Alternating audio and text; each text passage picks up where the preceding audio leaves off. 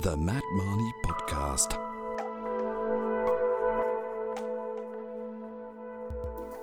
Hello, welcome to episode 107 of the Matt Marney podcast. In today's episode, I speak to Marianne Tafani.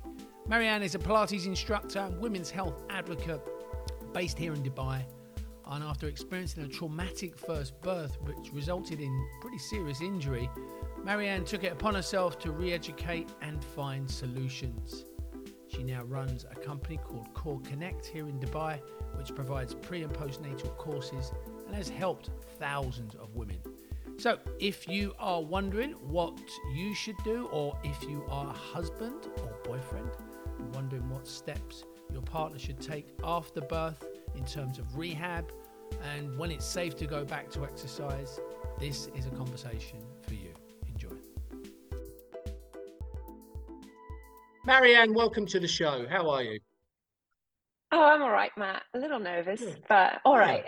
Good. Well, it is. It's Friday afternoon, um, and I normally kick off actually by just saying like, "What you been up to? What's your day been like?" I haven't asked you yet, have I? So, what's Marianne been up to on this Friday? Okay, so Friday is supposed to be my off, which when you're an entrepreneur means that you catch up with admin, you send a lot of messages, you read all the research you um, you meant to catch up with.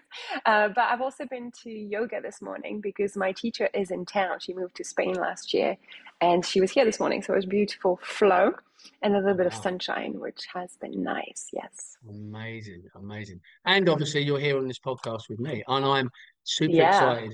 Super excited to have a chat Me about this because I think it's relevant for men as well as women, and we'll we'll discuss Oh, that. absolutely. Um, so actually, before we kick off, why don't you just introduce introduce yourself to listeners? Just tell them about you, bit your background and what you do in this world, Mary. what I do in this world. I think you were saying yourself earlier that um, you don't call yourself a Pilates instructor. So if I'm at a party, I'll say I teach Pilates. If people ask me what I do, but if I speak to you on this podcast, I'll probably go a bit more in depth and say that I like to educate people and I'm a movement therapist. I believe in the power of movement to heal and prevent injuries. So, yeah, that's what I do. I've come to specialize in women's health issues over the years. I think mostly because of my my own story. Um, I think we all do that, right? We Yeah. we dive into some practices because we didn't find solutions elsewhere, and we want to create them for people around us. So yeah, that's that's what I do. Well, actually, that was that was actually my first question was really where did the motivation come from? Because I I'd done a little digging and I looked at your website and I had a little chat to people and like it says that you've worked with 750 expectant mothers. You've taught this is interesting in Dubai. 60 postnatal courses at different venues. That number might have gone up, but you've done a lot of work in this area. Um, and that's what I was going to ask. My first question was like, whenever I work with someone who's super passionate about something, there's always a story behind it. So, yeah, what what's your motivation for, you know, taking this stuff so seriously and diving in and helping so many people? Well, um, when it comes to women's health, it's mostly because I had a very challenging first birth with, with my first. Um, there were obstetrical violences involved. It was not fun, and it was really hard to recover from. And sadly, the a lot of medical professionals were not helpful at all, and were not themselves quite as educated as they could have been. Um, so it took me a long time to a figure out what was wrong with me well, how many injuries I had sustained. I sustained four injuries to my pelvis um, Wow. uh, for Adam's birth, and and that's just the physical aspect of it. It was it was quite challenging emotionally, of course. But I I thought to myself, I had so much anger for so many years, and it's not there anymore. But the passion is still there. You know, it's just I don't want anyone to go through this, so I'll prepare my prenatal clients so they don't go through this. And if women sadly go through something similar, then I'm there to speed it up for them, to speed up the recovery for them. So I think, yeah, I think that's my motivation. That's why I run birth prep workshops. That's why I train people a certain way during pregnancy. And it's not just, oh, let's push, and it's not just fitness, you know, it's Yeah. anticipating a few steps ahead. So Mm. it's all longevity oriented in Mm. in my mind it's i don't I, sometimes i laugh and say you know i just i don't care if you don't believe me i just don't want you to shit yourself in 20 years and i know that's a bit of a of a No, I love that. I love that. No, no, it's this the reality. it's true. Yes. No, I It's no, I, true. I love that. And that's true. I know. I know. I, I remind people while they're doing single leg work on a reformer, bone density, Yeah. I talk about longevity. And you could also say that. It's quite a powerful statement. You don't want to It shit is, yourself in you, 20 years' time. and And, you and, know, men, and men also, men also, I think, men also, we shit the, ourselves as well. you do for different So, reasons. So we do have yeah, that aggravating factor that Also, is men, men at um, brunches, messy brunches. I've known it happen, not to me personally, but I've heard of stories. Anyway, sorry, I went, that was a bit inappropriate. Let's go back to where we were, shitting ourselves. No, but you see, it sparked a conversation. So when I have someone who's serious, who's not taking me seriously, you know, Mm, who's just looking at me like, "Oh, poor thing, she had a traumatic birth," and I mm, just that's how I I I I say it back. I'm just like, "Oh, you you think you're fine, but a bit of humility yeah. can't hurt here." Because you do not know where you're headed. and No, this no, we only know as women at menopause, really. We know the extent of of the damage done by by birth at menopause when everything changes um, in the quality of our muscles and connective tissues. So it's worth preventing if we can. Mm, incredible. And now, wh- when you had the the traumatic experience, first birth, did you say Adam? Mm. It was your first birth. Were you? Uh, Yeah, did you become a. Pilates? Did you become a Pilates teacher after that? Oh no, so I I became a Pilates teacher before, um, Ah, and the rationale behind it was very similar. Uh, my first injury I sustained when I was nine years old. I was a gymnast, a rhythmic gymnast, so they they used to sit on us um, for ah, fun, for because they they would tell you you're not going low enough, you know, so you'd be between two chairs or benches, and they'd be like you're not going low enough. So it was quite an abusive environment, but I loved rhythmic gymnastics. Um, and so I was nine when I had my first adductor tear. And that set, um, you know, back then we didn't have good physios. I lived in a small town. We were very competitive, but we didn't have the support network and the and um, and when I reached 18, I started having chronic injuries. And by the time I was 22, I couldn't do half of the things I like to do. I certainly couldn't dance. I could, so that's how I got into Pilates. I was a student in London, and I went to gym. I signed up the gym, and Pilates felt so good. It was slow, but I could feel it, and I was not hurting my body, and I felt in control. Um, and I felt for the first time, I was like, "Oh, I'm I'm gonna get over this. I'm gonna walk and run again." And and so, and I had seen all the doctors you can possibly see, and you know, particularly back then, if it was not not a life or death problem, they didn't really know what to do with you. And here in Dubai, we're lucky we have really good physiotherapists if we yeah. if we're connected. Yes. Um, but if you're not connected and you're in a small town in the south of France and you don't have extensive means, you don't really know where to go next. You know, my mom did her best. She sent me to specialists in Marseille, and but everyone was like, "Oh, we don't know." Uh, and now I know, but back then, yeah, no one could help. So that's how I got into Pilates, and that's that's. I just wanted to speed it up again for people. You know, if they Yeah. had an injury, I wanted them to be taken seriously, and if it was chronic, I wanted to be able to support them.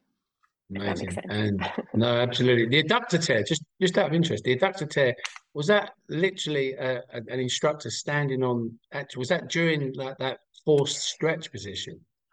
'Cause that Um, would be that would be um, absolutely so awful you if he, so when we're when you're a rhythmic gymnast, you're so bendy that if a yeah, split on the floor does not mean anything to you, you could do that in your split in your sleep, not in your split. Um, but so that what they would do is they would put our feet on the third ladder, and we would do first right, then left. And for us, it was you know it was our daily training. We were fine with it, but we the last minute was spent with your arms up. And it's that day, that lady, she was replacing my usual coach, and she said, You're not, you're holding back. And she sat.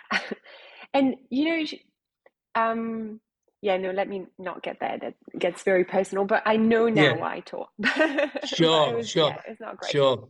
No, so so obviously into Pilates, traumatic birth, and then now you've kind of dedicated your life to helping other people. So first Yeah. question for you, Marianne, with all the experience Yeah. and the, the wisdom you picked up, someone's had a someone's had a baby, they've had a baby. When can they go back to the gym? What can I do? Where do I start?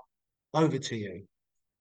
Okay, that's the question I get the most. yes, yes. and um, my answer is usually twofold. The first thing I say is it's going to depend on your birth experience, but I also warn them that it's not so much when they go back, it's how. Because um, um we have that six week checkup, I'm sure you've heard of, um, yes. where the doctor clears you but essentially, what the doctor says is that your tissues are not infected and that you're good to go and that you can have sex if you wish. But it's it doesn't mean you should go for a run. It does not we mean you should go to a CrossFit class, God forbid. It it means you're ready to start your recovery and your rehabilitation. Um, so when depends on the birth um, a vaginal birth that goes really well. It's usually about you know four to six weeks. You can start doing some postnatal um, healing movement uh, and some abdominal load. When uh, you have a C-section, well, it depends on how the scar heals. So if a scar heals really well, same four to six weeks is when I'll accept people into a postnatal group. Now, if you have a private client, you can start two weeks into it if everything is fine. You just have to go very slow, very breath work oriented, you know, like transverse activation. And we're not talking a full blown reformer class or or heavier or you know strength training session. Um, and then if you have what I had with Adam, you know, forceps procedure, something that is quite drastic on the body and very hard on the body, it's usually longer, and that will depend on the woman, really. But you will intuitively know if you listen to the body that if you've had a forceps at six weeks, you're not ready. You don't feel ready. You know, you're hardly walking without discomfort. So, um, so yeah, that's what I would say about when, depending on the birth. Um, is now, that clear? Yeah, yeah. absolutely. It, and during the the reading and prep for today's conversation, I I was reading up around the six week postpartum check, and I just as a as a guy maybe I just you know there's a six week checkup I had no idea what they should be looking at and what can be discovered during this this checkup. But what I gather from just talking to you here is that it's hit and miss in terms of the quality or the depth of this. Because what I read was that we should be checking for bleeding, infections, the the pelvic floor itself. Um, they should be talking about the emotional stability of the mum. They should be talking about contraception because I didn't realize that fertility goes up very quickly. Oh, yeah, so you, you, hear about mums that get pregnant very quickly after giving birth. Yes. So there's a lot that should be discussed. This is quite important. This six week postpartum checkup, it strikes me as very important. Um, it's essential. It's essential. And unfortunately, doctors don't have a lot of time.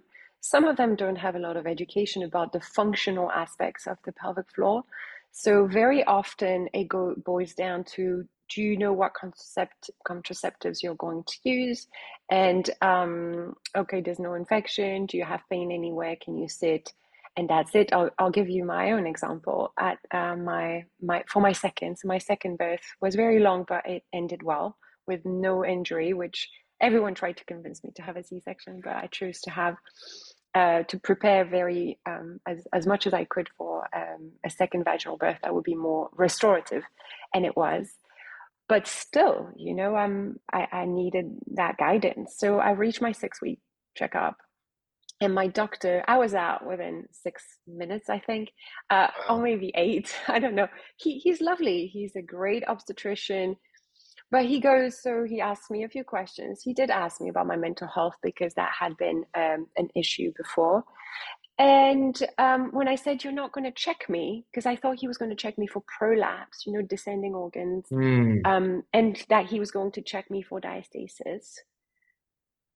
And nothing. And when I said, Aren't you going to check my tummy or my pelvic floor? And he said, well, you know more about the tummy than I do, which I thought was like, I'm still paying for my, I don't know, a 700 dirham consultation, but thank you very much. and mm. that way, just like that, I mm. was cleared. Uh, and I don't know if uh, when I ask people, they usually, sometimes they're checked internally, but very seldom are they checked for diastasis or um, for, for their abdominal, um, yeah, health. Yeah. I mean, I would love to, if we could, perhaps unpack yeah. that that yes, postpartum sure. checkup and let's look at areas uh, of concern possibly and then maybe how we can you know mm. rectify that in the rehab process Um, what I loved what you just said there is you have the six week postpartum checkup, and then the rehab happens. Starts. You know, yeah. it starts. Yes, it starts. And I, I remember I did my pre and postnatal training as I had to as a Pilates teacher. And I always remember on the course the, the tutor saying, and it struck me, she said, it takes nine months to have a baby. It takes, and think of it taking nine months to actually recover. And I always remember that thinking, Minimum. wow, of course. It makes it makes so much Yes. sense. So, um, someone's listening to this now. They might be pregnant, or they might have just had a baby, and they go for their six-week checkup, and they checked the pelvic floor function. So, what what could we? What issues could be going on? Are there there levels and degrees to pelvic floor dysfunction? Yeah. Uh, so that's why I, if the doctor has not referred the woman to a women's health physio, if women come into my course, I always ask them, have you seen a women's health physio? Because the limits um, for us as instructors are that we can't go in. We don't do internal massages or checkups, right? And that's Yeah. why we're so dependent on um, on the doctors. And most of the time, you said they're checking pelvic floor function.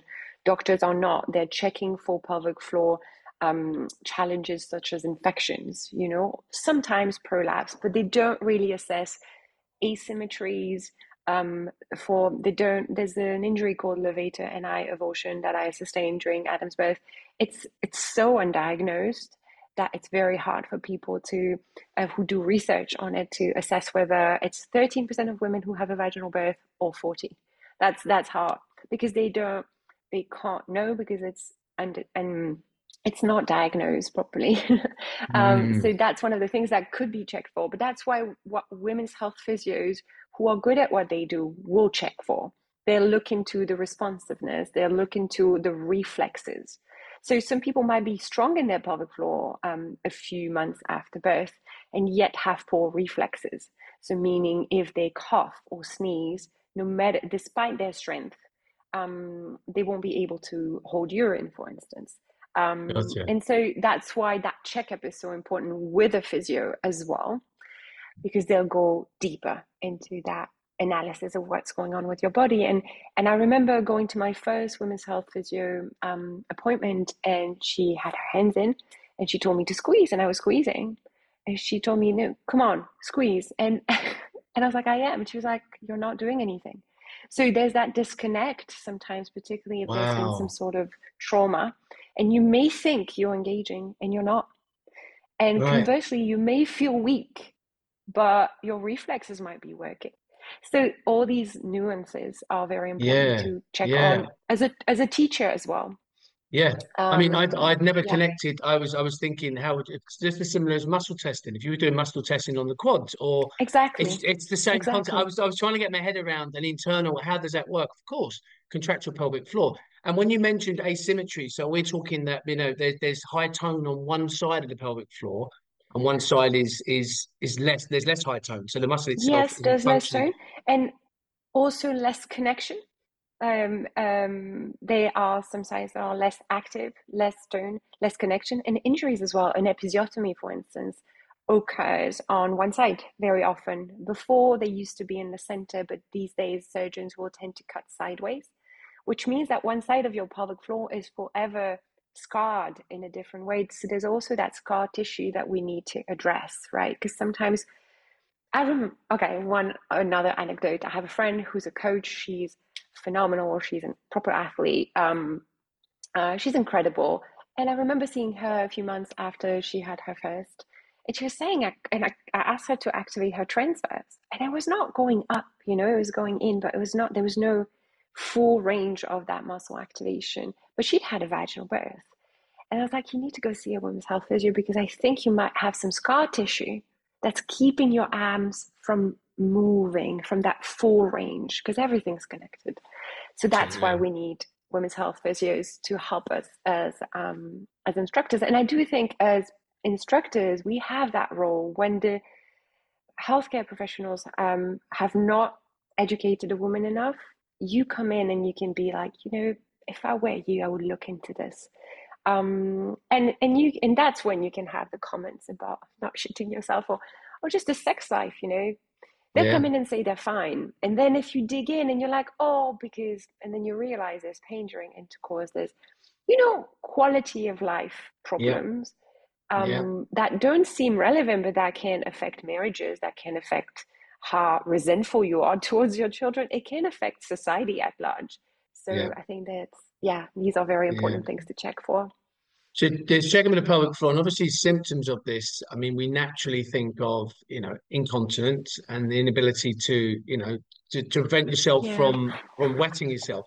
Actually, what I was going to say when I rewind, because obviously I did my pre and postnatal training. So when I've done in my limited capacity, when I do and I've done any pelvic floor work, this is the way I described it, and it'd be interesting to get your feedback on this. So I will yes, talk to sure. people about pelvic floor being a muscle and what you talked about about the, the responsiveness. So I, I just talk about uh, type one and type two fibers. So you've got mm. every muscle has those, those quick fibers that will respond to, you know, like mm. coughing or sneezing, and then you've got the type one fibers, oxygenated fibers, which are more attached to endurance based stuff. So this is why I used to give, and I'm going. I'm going to show off my limited. I would. What, what did I say? No, please I, go ahead. I, I, I, would do. I would do the. Yeah, I, I'd sit there with groups of women in the clinic I was working in. We'd all sit on Swiss balls, and I'd be doing the, the quick, like just engage, like quick, quick, quick fire, bang, bang, bang, switch it on, mm. switch it off, uh, fast twitch. And then I used to do the elevator, so drawing up and down, and then yeah. talk about going into the basement. And then I used to I used to think I was very clever. Then I'll talk about the wave.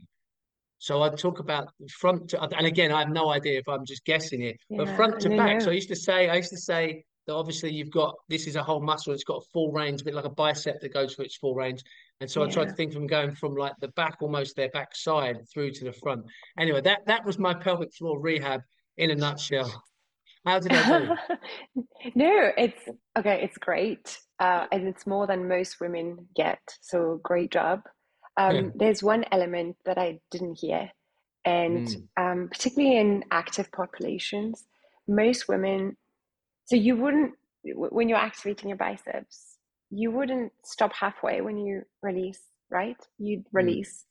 And a big problem with pelvic floor dysfunction these days in active populations is that women are holding tension. So the, the base, you know, their rest tone is not rest. They're halfway, you know, that elevator, they're halfway in, halfway out, but they're not fully relaxed. And what that mm-hmm. does is it exhausts already tired out muscles. Uh, on and and that's something that I've been uh-huh. working on with athletic clients I get. Um, even just stressed women or you know these muscles expand so much they're so generous in what they give you you know but then naturally afterwards they're going to go a bit defensive and a bit tight and a bit and i think that's why what's so important um, uh, when we start the postnatal recovery are what i call nutritious pelvic movements. You know like you're moving in and out you're doing tilts and it took me years to understand what pelvic tilts were about and then i had a child and i was like oh yes that's why then moving and gliding your pelvis to the left and to the right and hopping on basically what you would call with um, a male population hip mobility exercises yeah, yeah just pelvic girdle pelvic girdle stuff yeah have you got stuff, have you got an active exactly. control yeah yeah ah and i've never connected the dots with that you know, on people who have had a normal, not too challenging birth, um, the the I won't call them Kegels, but what you described, you know, the advanced yeah. Kegels you described, sure. will, will probably be great and enough. On people like like myself, you know, after a mm. rather challenging birth with injuries or just with the simple episiotomy, then because of that scar tissue, because of that trauma, if not to yourself, to the body, there's there's a defensiveness that happens. Yeah, These are very intimate parts. There's been a lot of opening. There's a lot of closing all of a sudden, and it's just you just got to coax these muscles into accepting um, movement and the, the the squeeze, particularly the fast twitch. The fast activation can be very challenging and also very frustrating because sometimes you can't go fast after yeah, after yeah. kids. So um, so yeah, I hope I make sense. So that I no, it, it, it does. The, the functional movement, the direct pelvic floor muscle training helps mostly with incontinence. But if you have women who have a more complex um, problems like hip pain, pain standing, it's usually through movement and release work that um, things are going to get better. So we don't want the muscle, the the pelvic floor muscles, to be tight because eventually it makes, it makes, them weak and yeah. you're going to be in pain. It makes perfect sense. I mean, I, yeah, no, it makes perfect sense. I think about the analogy of, you know, chronic lower back pain, the whole you need to create more intra-abdominal pressure. You need to you need to activate. Actually, all the research suggests people with chronic lower back pain are already guarding around that area. There's yes. already mu- too Absolutely. much tone in the thorax, in the lumbar region. Um, and it's interesting. I mean, I'm not going to blame Pilates, but maybe I'm going to blame the the cueing over the years. I was at a conference. This mm. was a mm. long time ago. Actually, this was probably ten years ago. And it was a conference at the clinic I was working at. We had a gynecologist there, and he came on. And There were some yoga teachers and Pilates teachers, osteopaths, and he walked up onto like the, the platform. And the first thing he said, he said, "Please, please, please, stop asking people to engage their pelvic floor." And then a few of us laughed, a few of us yeah. didn't laugh. But he said we'd had this whole generation of women who have been going to Pilates and have been zipping up Absolutely. and hollowing out and, and, and creating all this tone for years and all of a sudden they're they're you know they're trying to release their pelvic floor. But he talked about he he related to IBS. He was talking about you know he's seeing other stuff, and you mm. mentioned it there. It makes perfect sense. If there's a lot of tone and a lot of tension in that area, that's going to radiate into the pelvis, the lumbar spine. All areas are going to be on guard. So no, that makes that makes perfect sense. So athletic population. Obviously, if someone is maybe quite sedentary and they have a clear weakness, then you might do the more aggressive yes. stuff but I, I, that definitely makes perfect sense. Even now, I'm rolling my my pelvis, and now I can actually think. Well, actually, when I roll to one side, now you're talking about the two sections. I can feel, I can feel more mm. engagement on the left side when I roll. So yes. thank you for that. That that makes perfect sense. Well, um, that that could come down to your hips as well and with women there's a huge you know there's a huge connection between the pelvic floor and the deep hip rotators that's so that's something you could investigate um Amazing. we can talk about it you know yeah yeah absolutely. now now um as i was in my preparation reading around stuff at pelvic floor and now there, there was a word that, that jumped out of the screen at me and, it, and mm. it, it made me clench up a bit. I'm going to say it's, it's three words. Anal sphincter injury. Yes I mean, okay. I I read that and I went, and I it just yes, it was uh wow. I mean, I hadn't even so, contemplated it. It's like, but then yeah. I was reading around this stuff, and even the the the word made me literally like I I I guarded up. Oh my god, mm. yeah. Oh, yeah. Don't know if that's something I, you've you've you've come across or it's an it's a common thing. But when I read it, I was thinking, wow, that sounds um, quite traumatic. So what do you want me to tell you about anal sphincter injuries? Oh, what is it common? is it face. common? I know, I know, I know. And listen, this, and it's good. I've got it. So, is it common? It, it, does it happen a lot, or is it is it rare? How does it happen? Is it to do with the birth? It is. It is common with instrumental um, births. So remember when I told you the I I've yes. been through four four injuries, pelvic injuries. That was one of them. Wow. Um, and I'm very open about it because um, I think women need need to feel more open about it. You know, if you had an a I don't know, um, an ACL tear, men would probably brag about it, like, "Oh, they're such good," you know. But we yeah. don't get to talk about stuff because it's an intimate areas. And I remember posting about my follow up with a colorectal surgeon who's amazing in town. By the way, her name is Dr. Valentina. I remember posting about this and losing quite a few followers that day you know? Wow. And I was like, oh, wow. So I am vulnerable about this issue. I'm trying to raise awareness. And I had one physio message me and be like, wow, you're amazing. Um, but I did lose uh, followers. And that's okay that people are not comfortable talking about these things yet. But these are very common with uh, with forceps injuries. Your your chances go up high. That's why I'm so anti forceps yeah. and um and something something you need to understand is when i went through that birth with adam they they messed up. And so um there were no drugs. I mean i was not numb. So when you have experienced it you know what it does to the body. And i think that makes you re- and but some women are so numb they don't realize what's been done. So they'll be like oh let me squ- deep squat. And it's been six weeks and you're like no you're deep squatting on tissues that are still healing and you're going to have a rectal prolapse and you're going to have and i don't i don't say this to scare women but i'm just saying this they don't know. And they don't understand the relationship between their fitness routine their fitness routine is there for is there for them to lose weight very often and that's it. Mm, but really yeah. your fitness routine is should teach you how to regulate intra-abdominal pressure so you don't damage yourself further And we go back to my first comment. So when you're 50, you're not in diapers. Ta-da. Uh, so- absolutely. It's not that it doesn't happen to women who have C sections. Um, and it it uh, it yeah it, it there has to be a baby going through, and very often instruments are involved. Right. Gotcha. Now I, I'm I'm learning alone, and I, and to be fair, I don't think it's a topic that's discussed. It certainly, and I think this is important for men. This for me, this has been a real eye opener. I haven't got kids myself, but I've got I've got nieces and nephews. I've got sisters, and Yeah. yeah, I don't think we read it. And instruments, and I don't want to get too graphic, but I'm just I'm understanding instruments are common or are they less common? Like, So um, the vacuum, you know, is which is less damaging to the woman's um, uh, lady parts, uh, but still increases your chances of having more injuries and of the baby having more injuries. Uh, the vacuum is quite common for first-time births because there's usually it's just the it's harder the first time. There's sometimes there's too much tone. Sometimes there's an inability Yeah. to react. Sometimes it uh, you know for many reasons.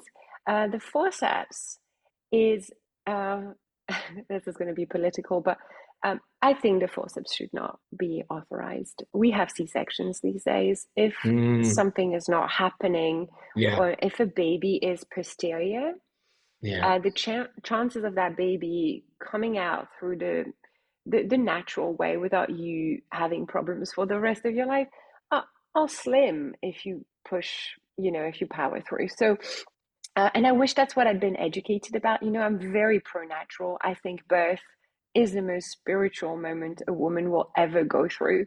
And I feel sad sometimes when some of my clients don't want to try because they're fearful. Obviously, everything we're talking about is not fun.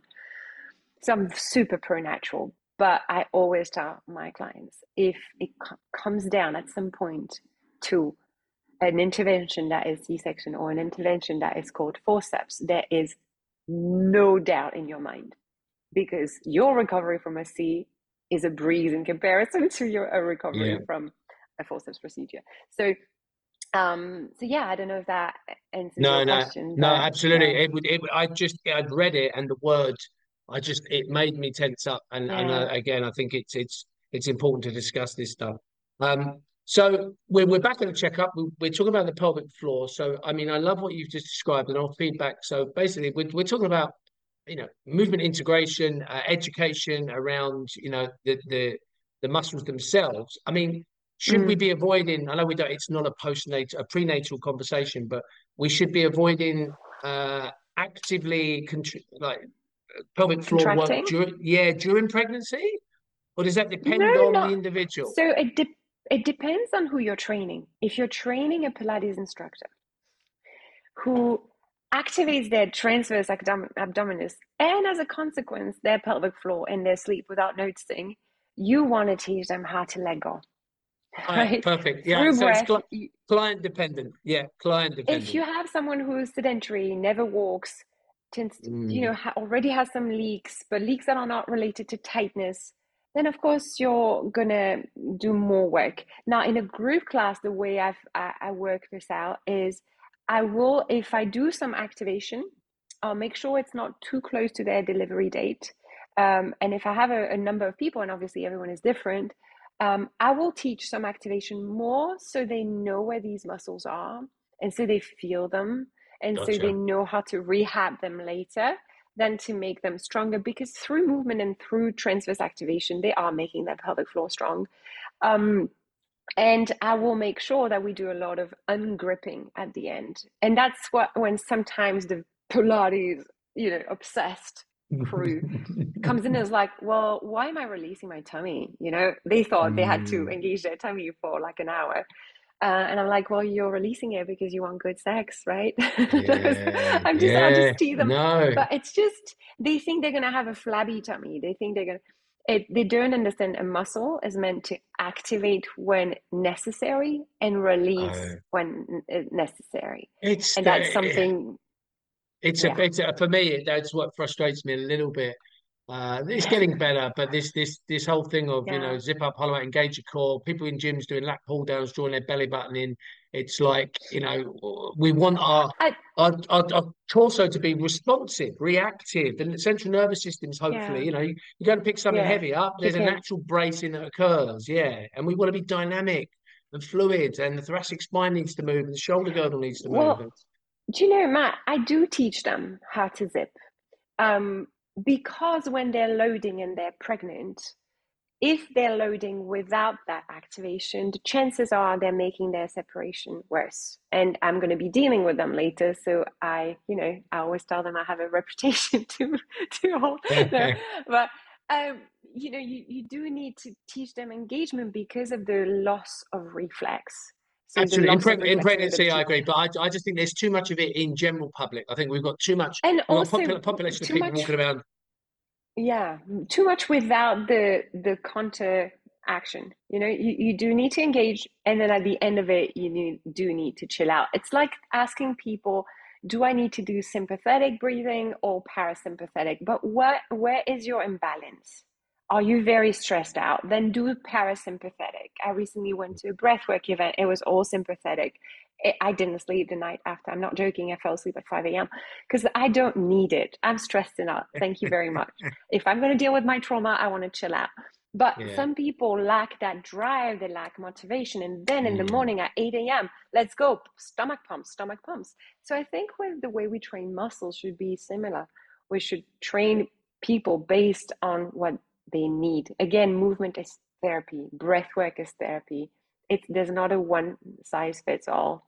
Um, It's a really solution. interesting, yeah, and I agree. I, I, what I've noticed, particularly living here in Dubai, so we we spend a lot of time uh, on the beach and in the pools and and with our tops off a little bit more than we would say, Yes. you know, back home during the winter. And you see it, you see this. I mean, I'm guilty of it myself. Of there's there's you know, you, you watch a small child walking around, a toddler, you've got a nice distended belly. It just, you know, it's just there, the diaphragm just drops, and it's just and and you see it a lot, particularly in our fitness space. This is suppose where my echo chamber is. I, I live in, in the fitness community and I teach fitness courses, and there's just you just see it everywhere. This over recruitment, people wondering why they're living hmm. in a sympathetic state was well because they can't breathe efficiently. There's no space for the diaphragm to drop. They're all accessory strap muscles, and I see it a lot. Um, okay, so I'm conscious of the time, Marianne. So we we've got pelvic floor ways that we can we can work, and it's not just about it's about letting go as much as engaging. Yeah. Um, and this we'll go back to the checkup. So I mean, infections. The doctor's checking for infections. We're checking for bleeding. We have a chat about contraception. We say it might be worthwhile using a bit of contraception for a while because you're likely to get pregnant again, which you might not want to at this stage. Yes. Um, and then and then they're they're out the doctors, and then they're embarking on. Okay, I want to I want to get in shape. There's six weeks Mm. in. Let's go from there. What what what might we be avoiding? What should we be doing? How should the landscape unfold? Um, so until you've rehabbed the way you control your intra-abdominal pressure, so until your brain can sort of do it on its own, your belly can do it on its own and your pelvic floor can do it on its own, you've got to be cautious. It doesn't mean that you can't do anything else other than mm. Pilates and postnatal yoga, but it does mean that you need to work with specialists. So if you're going to start loading a bit more the, at the gym, I would always start with body weight, then slowly add weight because you want to notice if someone is able to maintain their breathing and their exhalation through an exercise. So for me, uh, when people are gym bunnies, what I say is if you have to hold your breath to perform something, um, you're not ready for that weight. And that's why, um, um, you know, going back to that athlete friend of mine who is capable of lifting crazy things, but um, she was obviously more at risk of incontinence and prolapses because that's one of the techniques, right? To to Course, lift yeah. more, you hold your breath. But to me, that's usually a sign in terms of functionality. I'm talking Mm. functionality, no judgment, not performance. Performance, do what you can, you know. Um, but when we're talking about functionality in someone who has a more regular lifestyle, um, I would say if you need to hold your breath, or if you feel pressure downwards, or if you feel like you can't lift the belly in and up, because most people brace, you know, and if you can't Mm. get that movement up and that support and that protection for your organs, you're not ready. Um, and so that's why I like to do the rehab courses because they're educational. Because and a lot of them go back to their teacher, to their trainers, and I love that. I love that I'm a bridge, but they'll have my voice in here. and they'll be like, mm, maybe I shouldn't be doing that teaser or that boat pose. You know, maybe my belly's out and it means something. Um, so yeah, so they start with rehab like exercises to learn and to kind of brainwash themselves into activating properly, regulating pressure well.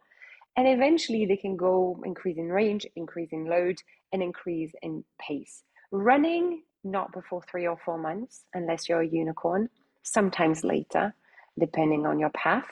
Um, research is so clear on on running. So um, and same with high impact speed. The less control you have, yeah, the slower you need to resume. And I would say if you go back to running and you felt very good, go to your women's health physio, just have it checked. Because again, maybe what you're feeling is not what's happening down there. So yeah, that's that's the path. Slow, progressive, the way you would with a beginner, except Absolutely. you have these absent reflexes to worry about as well. So, um, just for my understanding, if I was looking yeah, at sure. that lack of control, so someone's having to breath hold. So, if they if they're breathing and the distended belly is going to be a sign of lack of that ability to uh, create enough intra-abdominal pressure, and maybe I know alignment's a bit of a, a, a word that's floated around there. Is alignment yes. important? Is it not? But you know, can someone maintain stability through the spine? So there'll be so form would be an indicator of a lack of stability, spinal stability. Yes, Distended absolutely. belly would be something you're looking at, um, and, yeah. and build out. So the running situation is obviously pelvic floor is a factor. Is joint laxity an issue? So is that where? Okay, so, not just joint, um, the laxity of your connective tissue. So, a lot of women who have C sections, and if you talk to runners or to some female athletes, you know that they choose a C section because they're concerned about their performance. And honestly, I understand if you're a runner, if you're a serious runner, a C section mm. might protect you more to some to some extent. Um, but they are so the research was done in 2019 it's the most thorough research to date on running postpartum. It was done by miss um, donnelly and her peers. And what they found out is that not only is your you know your levator ani pelvic floor muscle wide the, the, the gap between the two sides of that muscle um, bigger and wider until easily four or five months um, and for most of us, it, it, will remain wider for the rest of our lives. We can just Absolutely. tone these muscles so there's less space in the middle, if that makes sure. sense. But even the the, the tensile, um, you know how tensile your abdominal fascia is.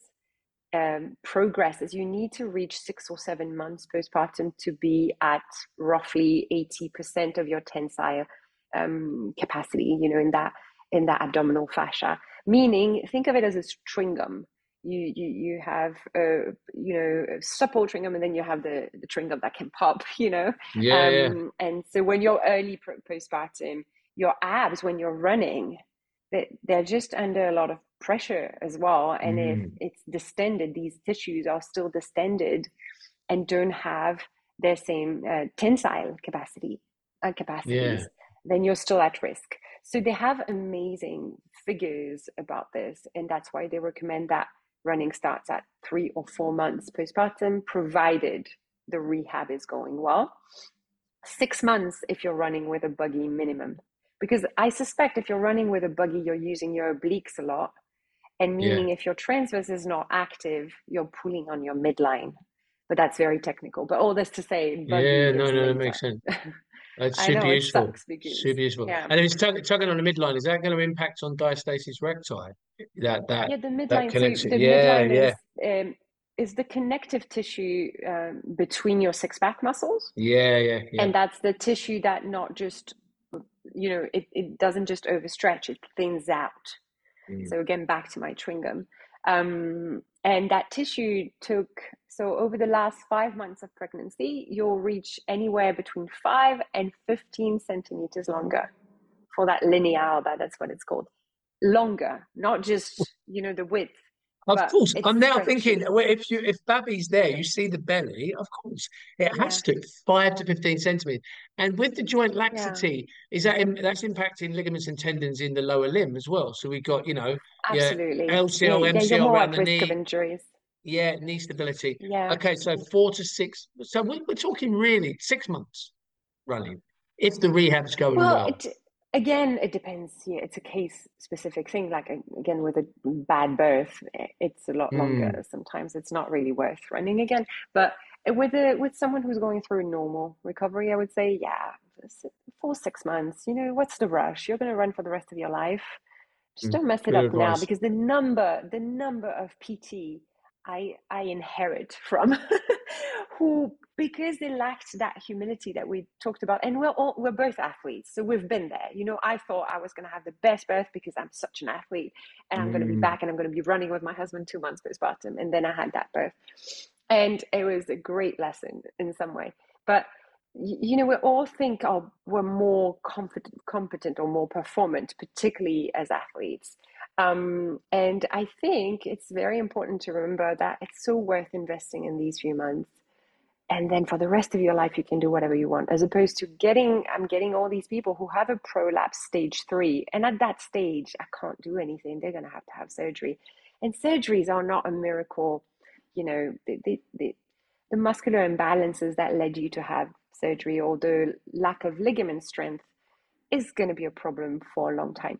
So if we can be a bit patient in the beginning, then we go back to running and we're we're happy for the rest of our lives. And we have a client, she's running triathlons now and she's and she's doing triathlon and she's incredible, but she was patient in the beginning. Yeah, and I think it all ties into, you know, even the educational stuff that you're doing, you know, giving these women an understanding of the connection to the muscle itself, and then they go into their classes, the psychological benefits, because we often forget Yes. that. You know, if someone has rehabbed, they're, they're doing the rehab. Like we talk about nocebo effects of language and the effects of placebo. So a belief that you're doing the right stuff gives you the confidence. Whereas you know, if you're concerned and you've had to have surgery, it's a bit like, you know, the whole I I had a Yeah. disc bulge disc bulge six years ago and I still own that disc bulge in every class I walk in. It's that same chronic Yes. hangover psychologically that can that can occur. Absolutely. It's the, the sense of agency is very Mm. important. The empowerment. And I also think the postnatal space is such a, the postnatal classes are a community op- opportunity, you know, an opportunity to, to meet people, to realize, oh, they're doing these slow exercises and they look fit. Maybe I can, you know. Um, and I think I played that card, you know, I, I reco- externally after Adam, I looked very fit. I was not, I was a mess but I played that card. I was like, listen, I, I, lo- I look decent and I'm doing, I'm taking these steps. So because aesthetics are a big component of the, you know, this, you know, the psychological aspect. We can't deny it. You know, people who are like, oh yeah, I love you. I love my tummy because it's giving me babies. Yeah, but society is still telling you that you should be a certain way.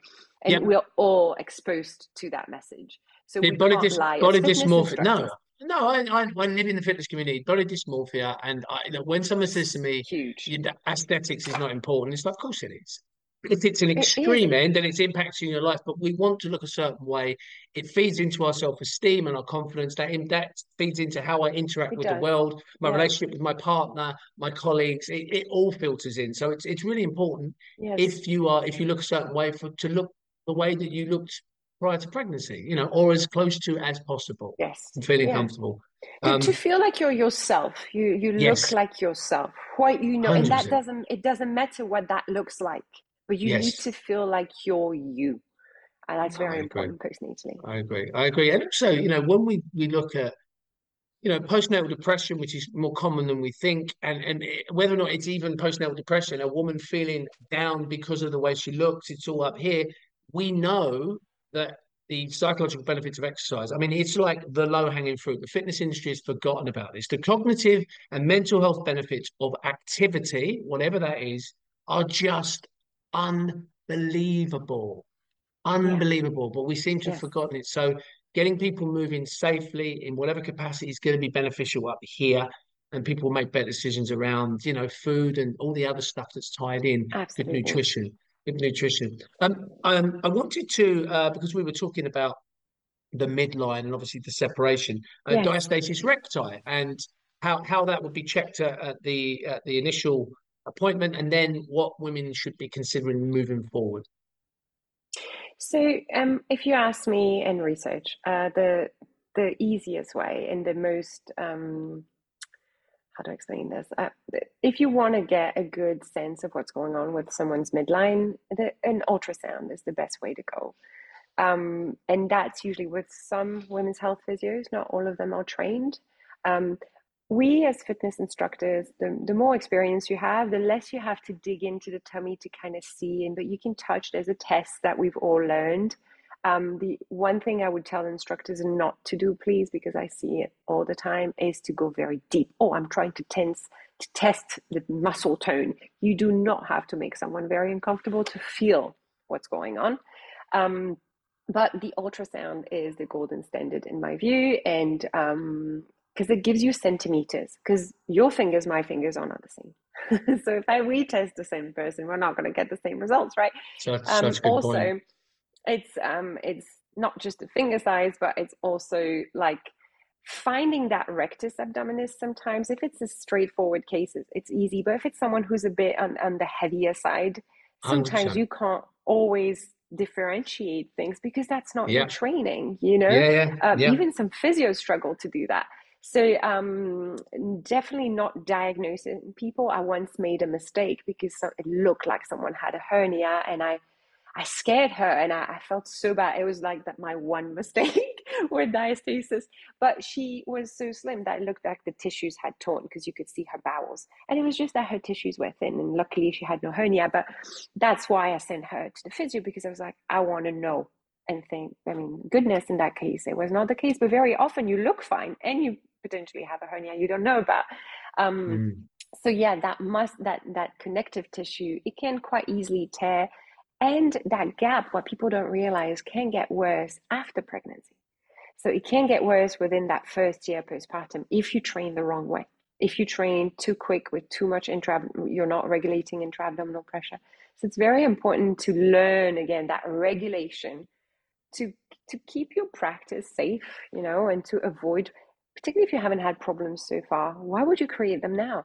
You know you're out of the you know you've had your birth you're almost out of the out of the woods like just hang on for a few more months and I you'll mean, be okay I understand why the uh, uninformed individual might, because they they look at their, Yes. it's the, the whole spot reduced aspect with weight loss. You know, they will target that area. yeah Yeah, I'd, I'd love to get your view on this because there's been a lot of, as you know, in the world of social media, there are there are things thrown around to attract attention, and controversial comments are thrown around. And one that I've recently come across, which has caused some debate in the space, is the whole "there's no problem Crunch. reflection." Y- Yes, Oh, so I wonder what what your views on that would be because it seems to, sorry yeah, no, absolutely. Uh, I know. super super interested okay to, listen yeah, there's some it's someone i want to interview when i launched a podcast because i think he's doing a great job i think we're talking about the same researcher Mm, he's doing a great job at, at removing fear from the equation and telling people telling women for your health you need to move it. But the recently what i told him is i think we can do a good job at both keeping people moving and yet protecting their vaginas. Because he was saying oh, does one part of your body need so much attention that you you, sh- you shouldn't load otherwise? So in terms of the flexion which was your question I think what the, the, these researchers are saying is that when they curl up, when you curl up, the the interrecti distance, so the distance between your two the two sides of your six pack reduces, which is true in roughly eighty percent of people. It does not mean that training it that way is closing the gap. Does that make sense? So it means that when you're testing clients, it's a sign that there are good reflexes when you lift up and things close. That's what should happen. When it doesn't, there's a lack of there's um you can tell that the core is completely deconditioned, right? Very often. But it does not mean that the response to that that's a test. It does not mean that's how you close. So the, the if you look at the rest of the body, Matt, when you train someone who's had a tendon injury, what do you strengthen? Well, you I- strengthen some. Mu- tell me, tell me. Well, Let's no, I mean, for, for me, it's it's load dependent. Obviously, uh, load increases over time. When you get to a certain level, we, we would do eccentric work. So we'd, we'd load the tendons eccentrically, or isometric stuff is quite useful Okay, so you're loading the muscles around, Mm, right? mm. You're loading the in in the case of the so it's an aponeurosis in the middle, right? But if you look at it as if it were a tendon, what helps a tendon get thicker because we don't want it to tear, remember, or stronger, and what helps that gap close is transverse activation, purposeful transverse activation, because that's a muscle that can be loaded eccentrically through breath and is, and concentrically through activation um, to help tone that tendon. And So we're talking we're of- talking exhalation here. I'm just get, trying to get it in my head. We're talking exhalation uh, is the is the concentric phase of the transverses. So pretty much. So when you're loading your on your inhale, if you look at it, it could be considered eccentric load because yeah, you're that's what I'm thinking. Yeah, yeah, right? the- yeah, yeah. The, the Right? So is, of course is uh, it's it's a natural way of loading mm, because you're breathing anyway. Um, Yeah. Unless, like you said, people are holding the tummy all the time, and then the that's why Pilates is, can, if applied well, can be so helpful because if you're activating and engaging upwards, you're getting that full contraction, and then you take another inhale and you breathe laterally and you keep that activation. Then you're going against. You close the gap. But I understand why people want to believe that a crunch is Mm. helpful um, because the test, it's a way of testing how Gotcha. conditioned the core is. Thank but for that. however, when you load eh, the tendon and the six pack, remember what we said about that, Mhm. that six pack having extended over the months. Do you Yes. think it's going to be Of course. beneficial to force it into when it's overstretched? Yeah, Do you load absolutely. a muscle that's overstretched? So would would you would you you'd address it? I'm thinking now just into obviously you've got your attachments at the pubic, you know, pubic symphysis in the sternum, pubic bone, sternum, tendon attachments. So would you would you strengthen as you would in a muscle in different ranges? So let's say I was in a plank position and I'm isometrically loaded, or I'm on a re- reformer and I'm on a carriage and I'm moving in and out, and there is some subtle uh, eccentric lengthening going on of the abdominals. Is that a useful strategy? I'm just wondering uh, what the best approach might be. I, when I when I I did my training years ago, I wrapped. I don't know if this is relevant. It's very old school. I was taught when they do a curl up. I remember my teacher get a towel, wrap the towel. I always thought it was a bit weird. Wrap the towel. Well, honestly, that's what I was taught my prenatal course. And then you wrap, and then that's when you do your curl ups. It never it never sat can right with me. So yeah. This Can was a long you- time ago. This was 15 years ago. No, but So- it's still taught. Ma- Matt, Oh, is it? Oh, I don't. Oh, Pilates Oh, I- classes do you go to? Maybe not the towel thing, but the imprint. How many people still cue imprint when they make have people do footwork? I mean, I'm like, do you understand anatomy? and Mm. it's just I'm like, what is? And people will come into my prenatal class and be like, oh, well, well, but my teacher taught me this. I was like, I'm really sorry, but unless, and again, unless you want to pee yourself, this is not the right strategy. Trust me on this. But you know, it's um that that extra flexion. What does it create? More pressure, more bracing, more upper abs gripping, more int- more pressure downwards at a time your Gotcha. pelvic floor is trying Right, that, rest ma- or that, come right, up. that that makes sense to me. Reduce the space, increase intra-abdominal pressure, push further out. Yeah. So, so what would you say would be, would someone who has diastasis recti and there's a there's a there's a visible gap, what would be a, a simple strategy? What would be a process you would follow to rehab that So situation? process is reconnection. So with the without load, then you start loading with one leg, head down, or maybe Gotcha. in quadruped, checking, Nice. always checking that the transverse is supportive of the efforts. Um, and then slowly, I always start to reintroduce flexion through lumbar flexion because they can see. And because from experience, most women will struggle less in lumbar flexion, you know, like instead of a half roll Mm. down, going into Yeah. maybe a third of a roll down and you know with a lengthened thoracic spine just rolling off the sit bones and getting that activation and staying there maybe playing with the ball there or and then slowly um, what i call honest curl ups not sit ups curl ups, you know, like can you stay neutral in your lumbar spine and lift your head and chest up? Until until when you lift, things go in on their own until these reflexes are back. And then then you don't need me. Then you're you're out. You, you can do whatever you want because your body is doing it on its own. And you know something that's really interesting, Matt, is that sadly this does not happen just to moms. It happens to people who slouch a lot. Their transverse stops working reflexively. That's been my experience. So that's why we have to cue it in classes because they lift their head and chest up, everything's out. Well, intuitively, your body should do the work, but it's not doing it, right? If I throw a ball at you, your transverse and your everything should connect before you catch it, right? Or if you throw it, it should connect just before you throw it. It's reflexive, but that's not the case anymore. And with moms, it's like times Yeah, of times a course. hundred. Of course. So I mean, I, um, I, I, I certainly, I'm certainly not. Uh, I'm not. uh, I think there's a in in the general population, my experience, I definitely think there's a there's an over emphasis on this, and it, in many situations it causes overguarding, and it causes it can cause pain. Certainly with this population, it makes perfect sense. So really, the answer is it is educated, depends. gradual, gradual in yeah, and on the individual, but it's it's just it's like any rehabilitation. What's rehabilitation? Graded exercise. So it's graded education and exercise, increased load, gradually body Absolutely. adapts and repairs. Or and, Amazing. and you know Thank you. things we don't think about, like single leg work, is core rehab.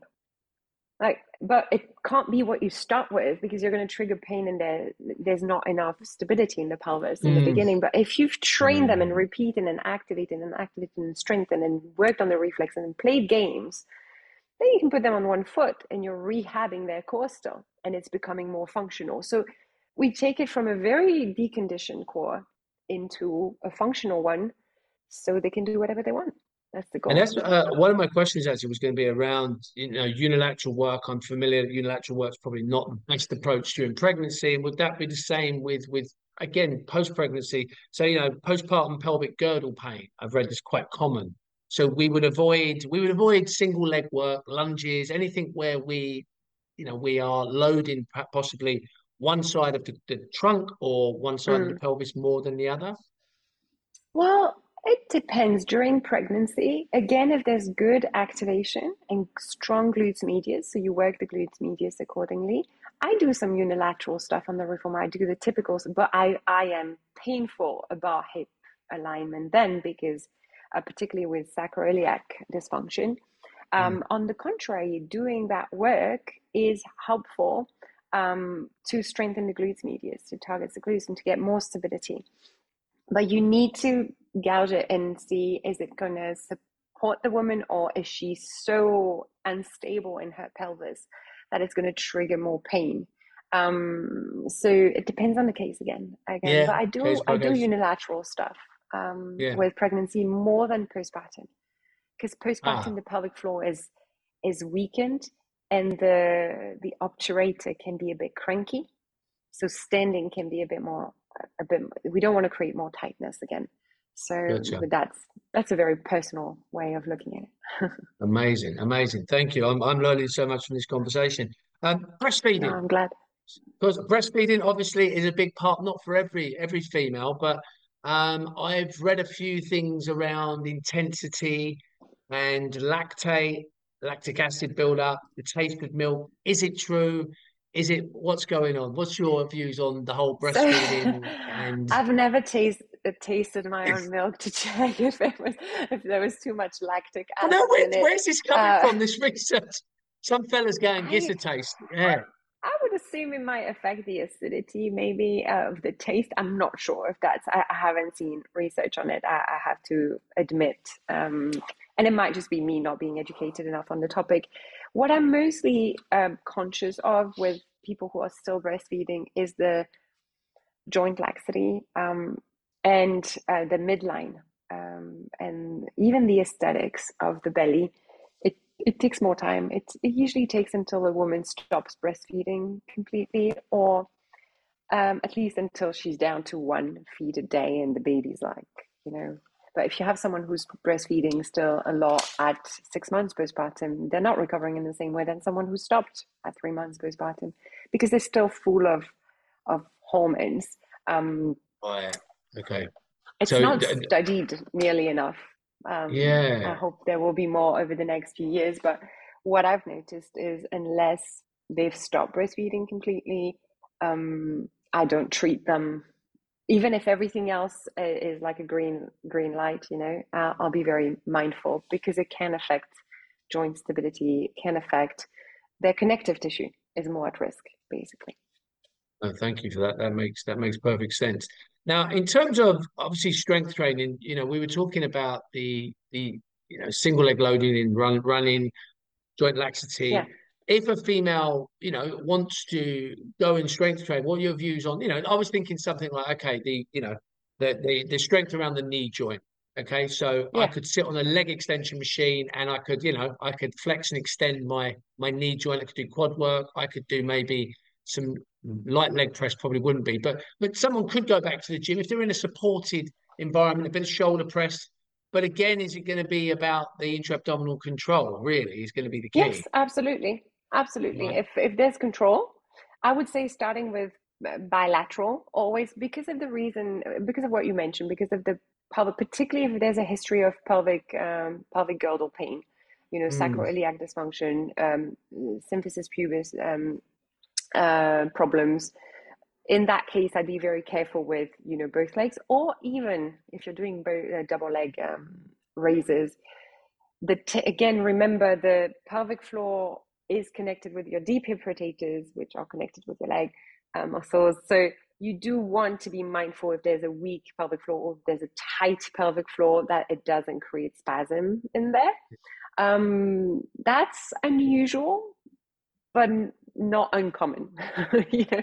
So um, if there's if the rehab is not finished, particularly after challenging births, I'd be mindful about about leg raises because everything is connected. So you're not, you know, you Yeah. you think you particularly spasms. Spasms in your pelvic floor are really not fun to experience. Um, they're not orgasms. Very different. It's like a muscle spasm. You know when you wake up Yeah. at night with your Yeah. that calf pain. Well, that's Mm. it inside your pelvis. So you don't want to have that. Um, and that's why you need to load progressively. But if you're doing it progressively with a, a conscious trainer, I don't see any reason. I think you should load as a, as a new mother. Just take it bilaterally first, check the breathing, and check the range of motion in your squats. You, Gotcha. Because of that gap, we that um, Mm, genital hiatus that we talked about earlier that's still Yeah. wider for a while Yeah. you don't want to go too low too quick that's it amazing, amazing. And obviously, cardiovascular activities. I mean, I'm thinking obviously impact of running might be a bit too much, but let's say someone wants to get on a cross trainer where there's less impact going through. Would that be a, if someone just wants to get some cardio in, they just want to get moving? Obviously, walking is going to be a, a massive go-to. We should all be walking. Um, absolutely and no Yeah. issues with that. And I suppose as well, just you know, trying to decent nutrition. I mean, we we talk about the psychological effects of a traumatic birth or Yes. just the change in life circumstance in body shape. You know, there's uh, there's a lot of research out there that suggests that that nutritious food is good for our brain and mental health. So so i i want to get something clear um every all the guidelines i'm i'm providing today are based are called guidelines right? It's uh, what's optimal. If someone Mm. is not doing well mentally uh it's, it's more important to be well mentally and to have to fix a little bit of physical damage later than the other way the, the other way around in my view. My sister had a, a c-section for her first because her baby was breached and we were all there to help and she really damaged her scar because she was picking up dishes doing going up and down the stairs even though she was in pain. She didn't rest the way she had been recommended to. But she told me later it was that or depression. And and she chose you know and so she has a horrible scar now and we've worked on her scar and um she had a VBAC after that went really well. But it was you know there's it's your life what i'm putting out there is information but what is more important to you personally my mental health would will always take precedence over you know anything else so i'm not judging women who go back because they're like i'm going to lose it you know i haven't slept in three days and i need to go for a long walk and maybe a little run uh, that's not a judgment. That's what I wanted to make clear. And so, in terms of cardio, um, the problem with a cross trainer is the obliques being a bit yeah. overused. So yeah. again, we're going back to that tensile, you know, capacity of, of your abdominal fascia. But um, but it depends. Again, as soon as your rehab, you're a bit more comfortable. You've done your rehab. Why not just take it slowly, progressively? And why not? One thing I see is rowing. So women will row, but you know you use your six pack a lot. So again, be mindful. Maybe not the first thing to jump up that's why walking is so great. That's why um, breaststroking is recommended. That's you know because yeah. low impact and less rotation that is not controlled. If that makes sense. Well, uh, yeah, um, I mean the um, row. I'm just thinking of the concept of row now. The, the intra-abdominal pressure goes up a huge amount. You, obviously, you're driving through the legs, so that pull, hugely. that pull, you have to stabilize yeah. against that pull. So, yeah. so swimming, um, you know, walking, movement, prioritizing sleep. But I, I, I absolutely love the fact that you you you put that in there because obviously we're not saying don't do stuff. It's like priority no, is. We're saying know what the the risks and benefits. Um, and what bothers me is when it's offered in postnatal classes. You know, I've seen these postnatal classes where you know they're offering rowing two, three. The ladies are two or three months. I had clients come back to me and say, "Oh, they offered me a teaser." And I know that client is not ready for a teaser. And to be fair, even non moms sometimes are not ready for a teaser. You do need a lot of abdominal strength to perform a teaser. So it's it annoys me when it's offered by supposedly postnatal specialists, but a, a mom who decides to do it because today she needs to, and she's informed and she knows, and it, you weigh your own risks and benefits, you know, in this life. I, I just want to put the information out there. I'm not the police. You do what you want. no, I love that, and I think that that's a perfect way to kind of to wrap up the whole conversation is like there's lots we can do there's lots to consider but i think it's important to remember that there are a lot of women who are doing like they they literally are having the child and they're going back to life and they're struggling and they're trying to do the right yes. thing and and and this is why i think it's just it's wonderful we have people like you in the world who are dedicating the time to this stuff understanding this stuff and fundamentally educating and empowering women you know, so they can mm. move forward. Because, like you say, it's about it's about being fit and healthy for the remainder of your life. Listen, um, yeah, women hold families together. They they raise. I'm not saying men are not involved in raising children. I have a fantastic husband in this respect, but we are the glue. So if we fall apart, it all falls apart. And we both know the impact early childhood experiences can can have on your future life and so on society at large. So to me, if mums are held and supported adequately so they feel empowered and um, and and strong faster and longer. Well i've done my job well. Love that. Now in terms of someone listening to this podcast and they think do you know what? I would really like to connect with uh, marianne. Just tell us a bit more about how people can connect with you what you offer workshops. I know there's a lot of educational stuff you offer. Is there online versions recorded versions? Over to you. Yeah so I do offer quite a few things, but I have a, a, monthly postnatal program that I recommend for new mothers to join because it's that rehab that we've been talking about. It's community oriented and hopefully very supportive in environment.